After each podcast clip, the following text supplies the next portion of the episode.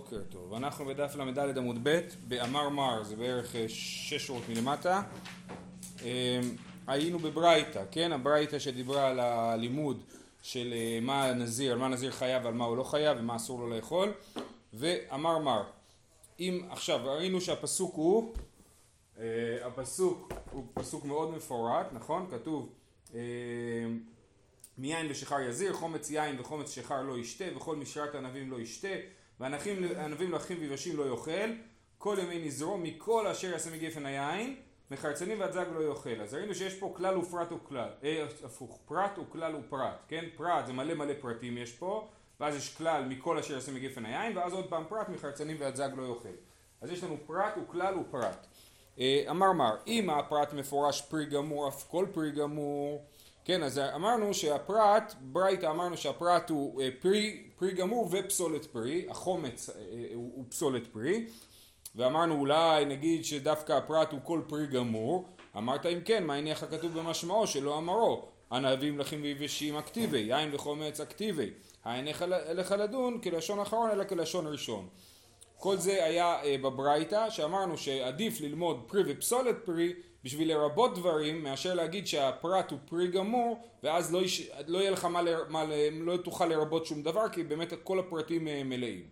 ממשיכה הברייטה ואומרת ומאחר שאספנו לרבות כל דבר מה תלמוד לומר מחרצנים ועד זג?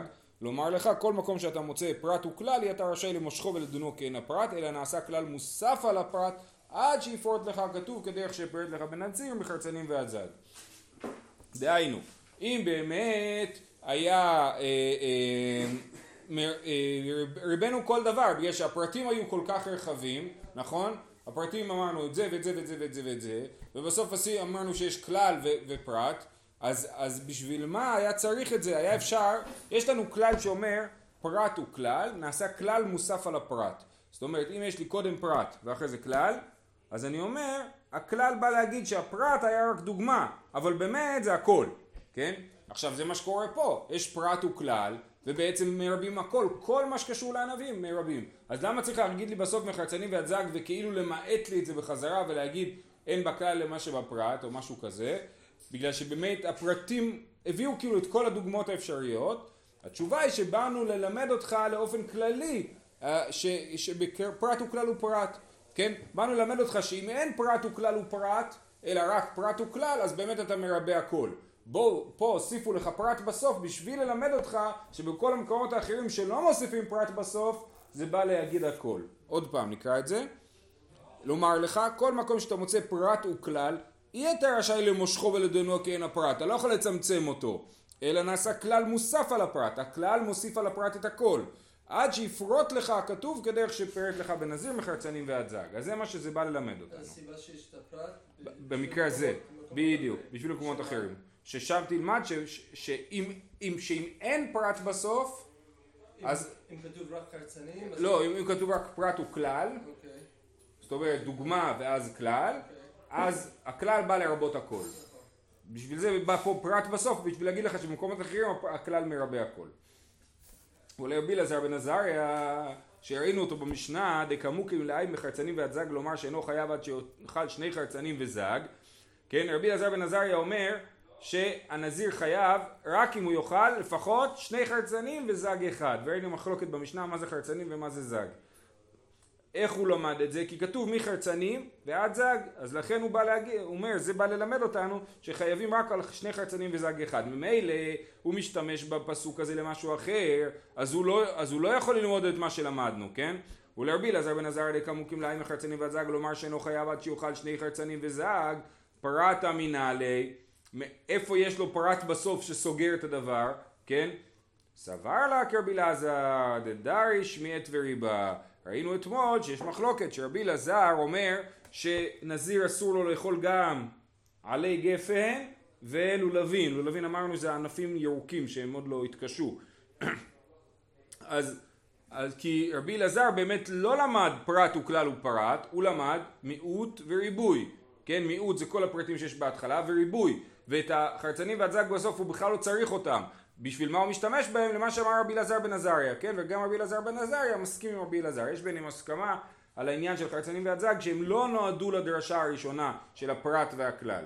איך הריבוי ומיעוט עובד? המיעוט וריבוי זה... אנחנו אומרים בהתחלה יש מיעוט, כאילו כל מיני פרטים, זה המיעוט, דווקא זה, דווקא זה ודווקא זה, ואז הריבוי בא לרבות, ואז כשהריבוי בא לרבות הוא מרבה הכל. הוא מרבה, היחס בין מיעוט לריבוי, והיחס בין פרט לכלל, זה כמו שאמרנו, זה דוגמה וכללים. ככה זה עובד, אז אתה יכול להגיד, האם הכלל בא להגיד הכל, או שהוא בא להגיד רק את מה שבדוגמה, זה היחס של אין לך בכלל מה שבפרט, או נעשה כלל מוסף על הפרט, זה המערכת של כלל ופרט. לעומת זאת יש לנו מערכת של ריבוי ומיעוט, ששם זה כאילו משחק של יותר ופחות, כן? יש פחות או יותר, מיעוט זה רק זה, ריבוי להגדיל. אז זה לא מערכת יחסים של כללים ופרטים, אנחנו עוד נדבר על זה בהמשך. אז אמרנו שרבי אלעזר דדרש מיעוט וריבוי. זה אופציה ראשונה, להגיד שרבי אלעזר בן עזריה מסכים רבי אלעזר שדורש מיעוט וריבוי ולכן חרצנים ועד זג זה מה שהוא לומד מזה שעד שיוחד שני חרצנים וזג אחד. והיא בעת אימה אפשר להסביר שרבי אלעזר בן עזריה סובר כרבנן, דאיסל כדאי תחכדי אמר רבי אלעזר בן עזריה דאיסל כדאי אמר רבי אלעזר בן עזריה לכתב ורחמנה לאי מחרצנים ועד זג גבי פרטי למעיכת הכתבי בתר כלל שמע מנה למדי בי כלל ופרט. אומרת הגמרא, אפשר להגיד שרבי אלעזר בן עזריה מסכים עם חכמים, ואומר שיש פה פרט וכלל ופרט. למה? כי את המחרצנים והזג היה אפשר לכתוב בהתחלה, לפני מכל אשר יעשה מגפן היין. זה ששמו את זה ביחד עם כל הפרטים שיש שם. זה ששמו את זה בסוף, זה בא בשביל ליצור לי את המבנה של פרט, כלל ופרט. כן? אומרת הגמרא, רגע, אם הכולי לאחי יודעתה, אז אולי זה כל מה שזה בא ללמד. שמו את זה בצורה של פרט וכלל ופרט. מי אמר לך שאתה יכול ללמוד מזה עוד דבר של דווקא חרצנים וזג? אם כן, לכתוב. בגלל שהיא אתה דן אלא כפרט? אמרנו, פרט וכלל ופרט. היא אתה דן אלא כן הפרט, נכון. אבל מי אמר שאתה יכול ללמוד מזה עוד דבר שלא חייב עד שיוחד שני חרצנים וזג? כן? אומרת הגמרא, אם כן לכתוב או שני חרצנים או שני זגים, או חרצן וזג. למה ילכת הכתב רחמן? הם חרצנים והזג, שמע מנה למתבשרי כלל ופרט, ויקנה מלמתבשרי עד שיוכל שני חרצנים וזג. זאת אומרת, המעבר מלשון רבים ללשון יחיד, הוא זה שמאיר את עינינו ואומר לנו, תלמד פה עוד משהו, כן? אם היינו רוצים לא ללמוד מזה כלום, היה כתוב רק שיהיה לנו עוד פרטים, היינו חרצנים וזגים, או חרצן וזג. אבל זה שכתוב שני חרצנים וזג, אנחנו אומרים רגע, יש פה, כאילו התורה אומרת לנו שים לב, יש פה נקודה, ורבי אלעזר בן עזריה לומד מזה שאינו חייב עד שיוחד שני חרצנים וזג אחד. אז לכן הוא יכול ללמוד גם פרט וכלל ופרט, וגם עד שיוחד שני חרצנים וזג אחד. כאילו בנפרד, לא קשור ל... זה שתי דרשות נפרדות. אחד זה המבנה. אחד זה בנפרד. בדיוק, כן, יפה. ורבי אלעזר דדרש מיעוט וריבוי, פרט וכלל ופרט. פרט וכלל ופרט מנהלה. זאת שאלה מאוד משונה שהגמרא שואלת. הגמרא שואלת, אמרנו שרבי אלעזר למד מיעוט וריבוי, נכון? אז למה, אז מאיפה הוא יודע פרט וכלל ופרט? כי אמרנו שזה המקור לפרט וכלל ופרט. אז מאיפה הוא יודע את זה? ואז מיד תוספות שואלים, מה זאת אומרת? אולי הוא לא לומד את זה. למה אתה מניח שרבי אלעזר... ולמה אתה מניח שרבי אלעזר חושב שיש דרשה כזאת שפרט וכלל ופרט? למה יכול להיות שהוא קורא את כל התורה באופן של ריבוי ומיעוט בלי פרט וכלל ופרט? כן, אבל הגמרא מניחה שכן יש לו את זה. אז תוספות מתרצים שההנחה שרבי אלעזר לומד את זה היא בגלל שאנחנו רואים בכל כך הרבה מקומות בש"ס שלומדים בסגנון הזה, ורבי אלעזר לא חולק.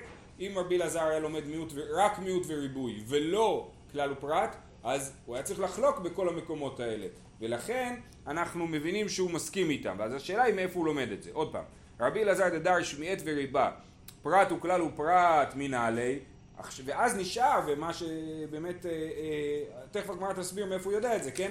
אבל באמת נשאר עבודה על התוספות, ולשאר הפרשנים זה להסביר מתי הוא מחליט ללמוד ככה, ואתה יכול לתקוח, אז זה הגמרא לא מטפלת, כן?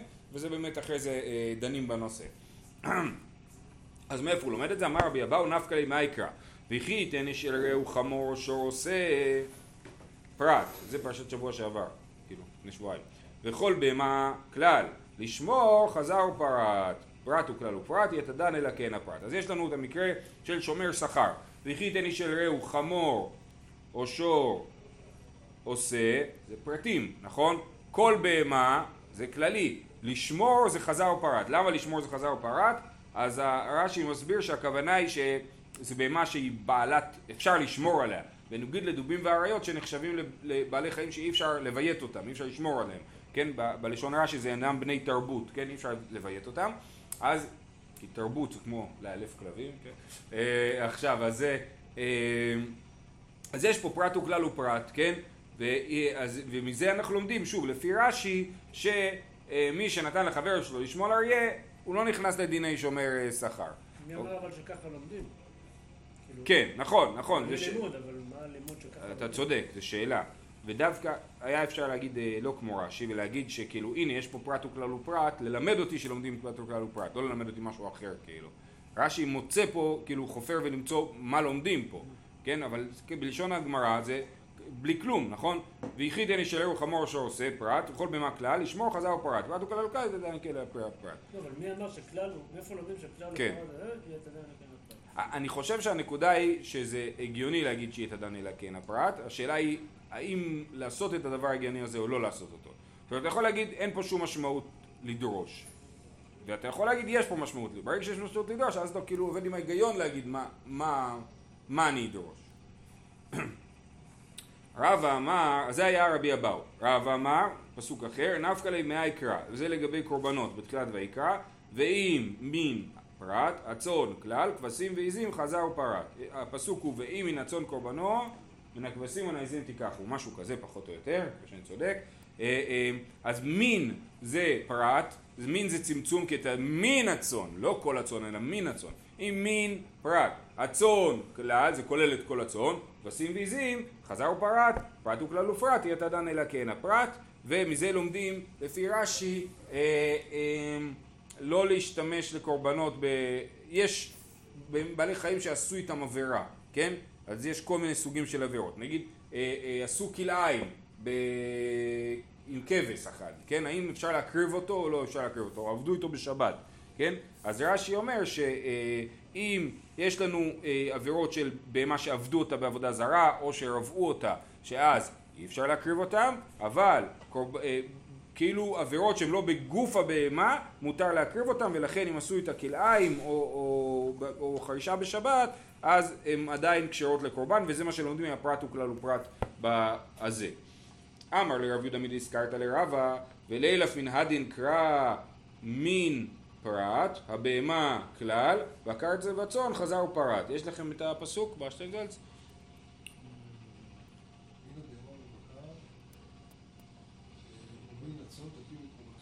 מן הבהמה, מן הבקר ומן הצאן תקריבו את קורבנכם. אז מין זה פרט, כמו שאמרנו, מין זה מתוך.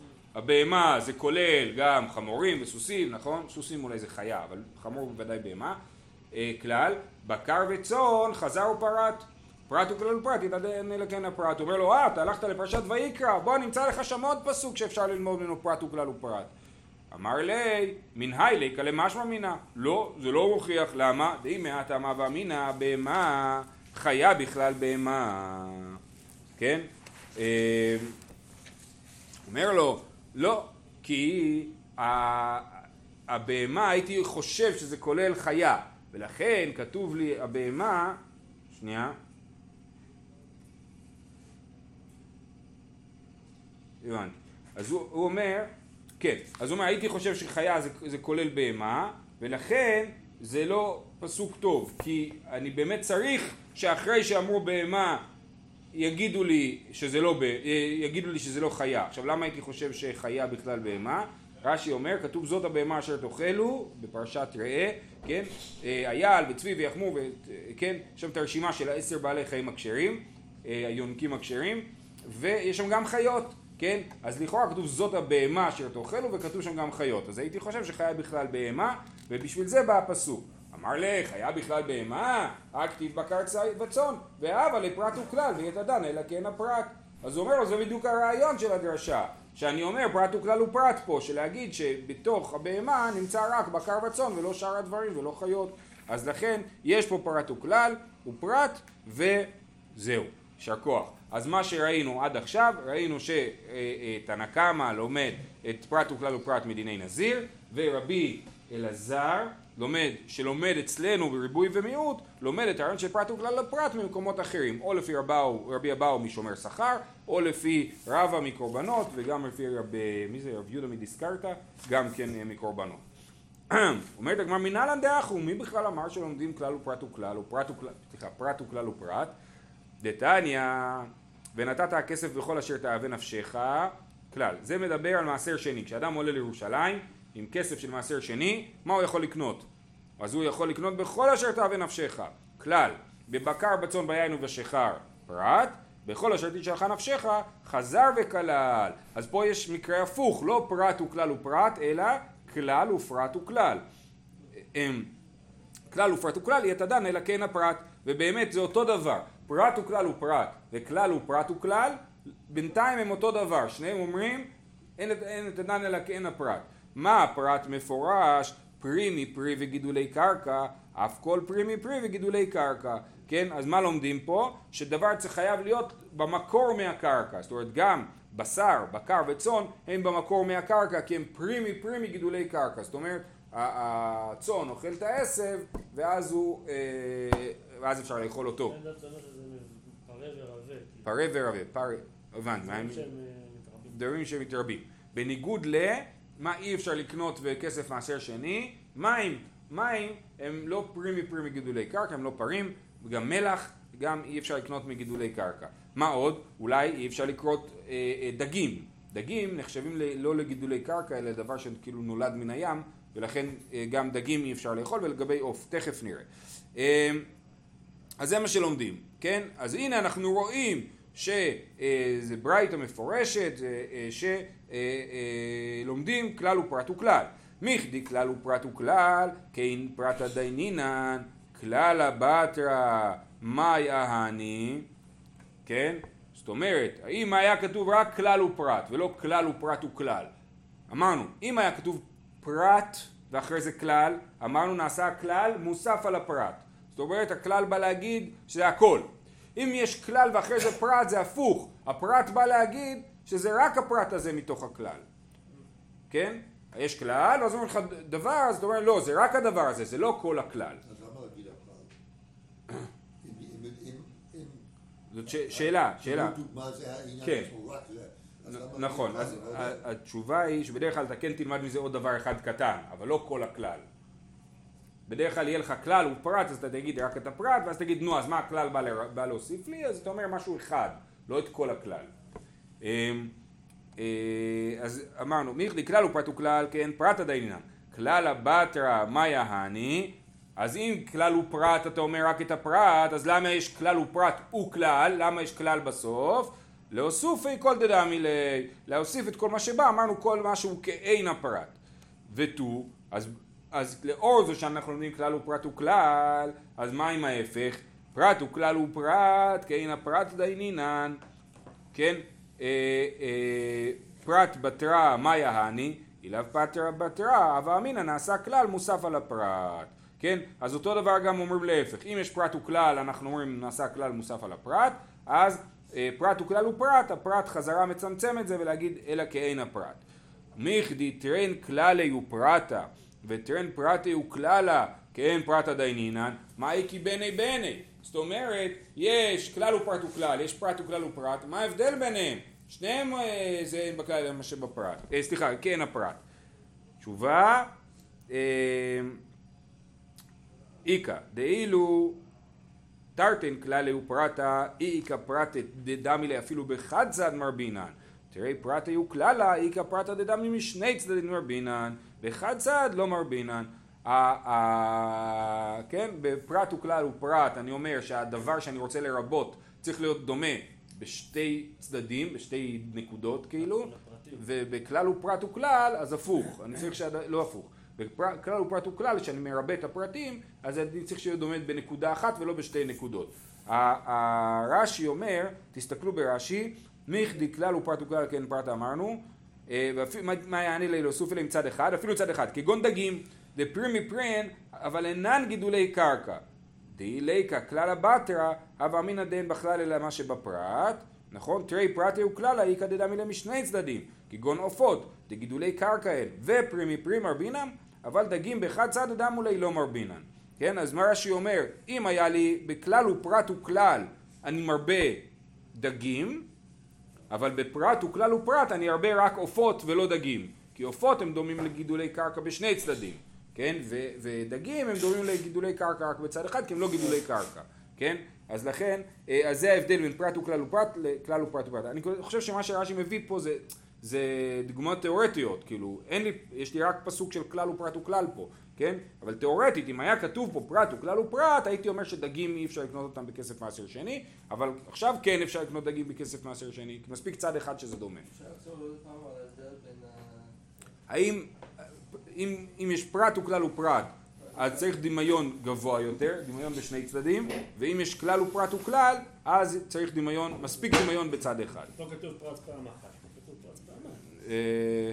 כן, יכול להיות, נכון.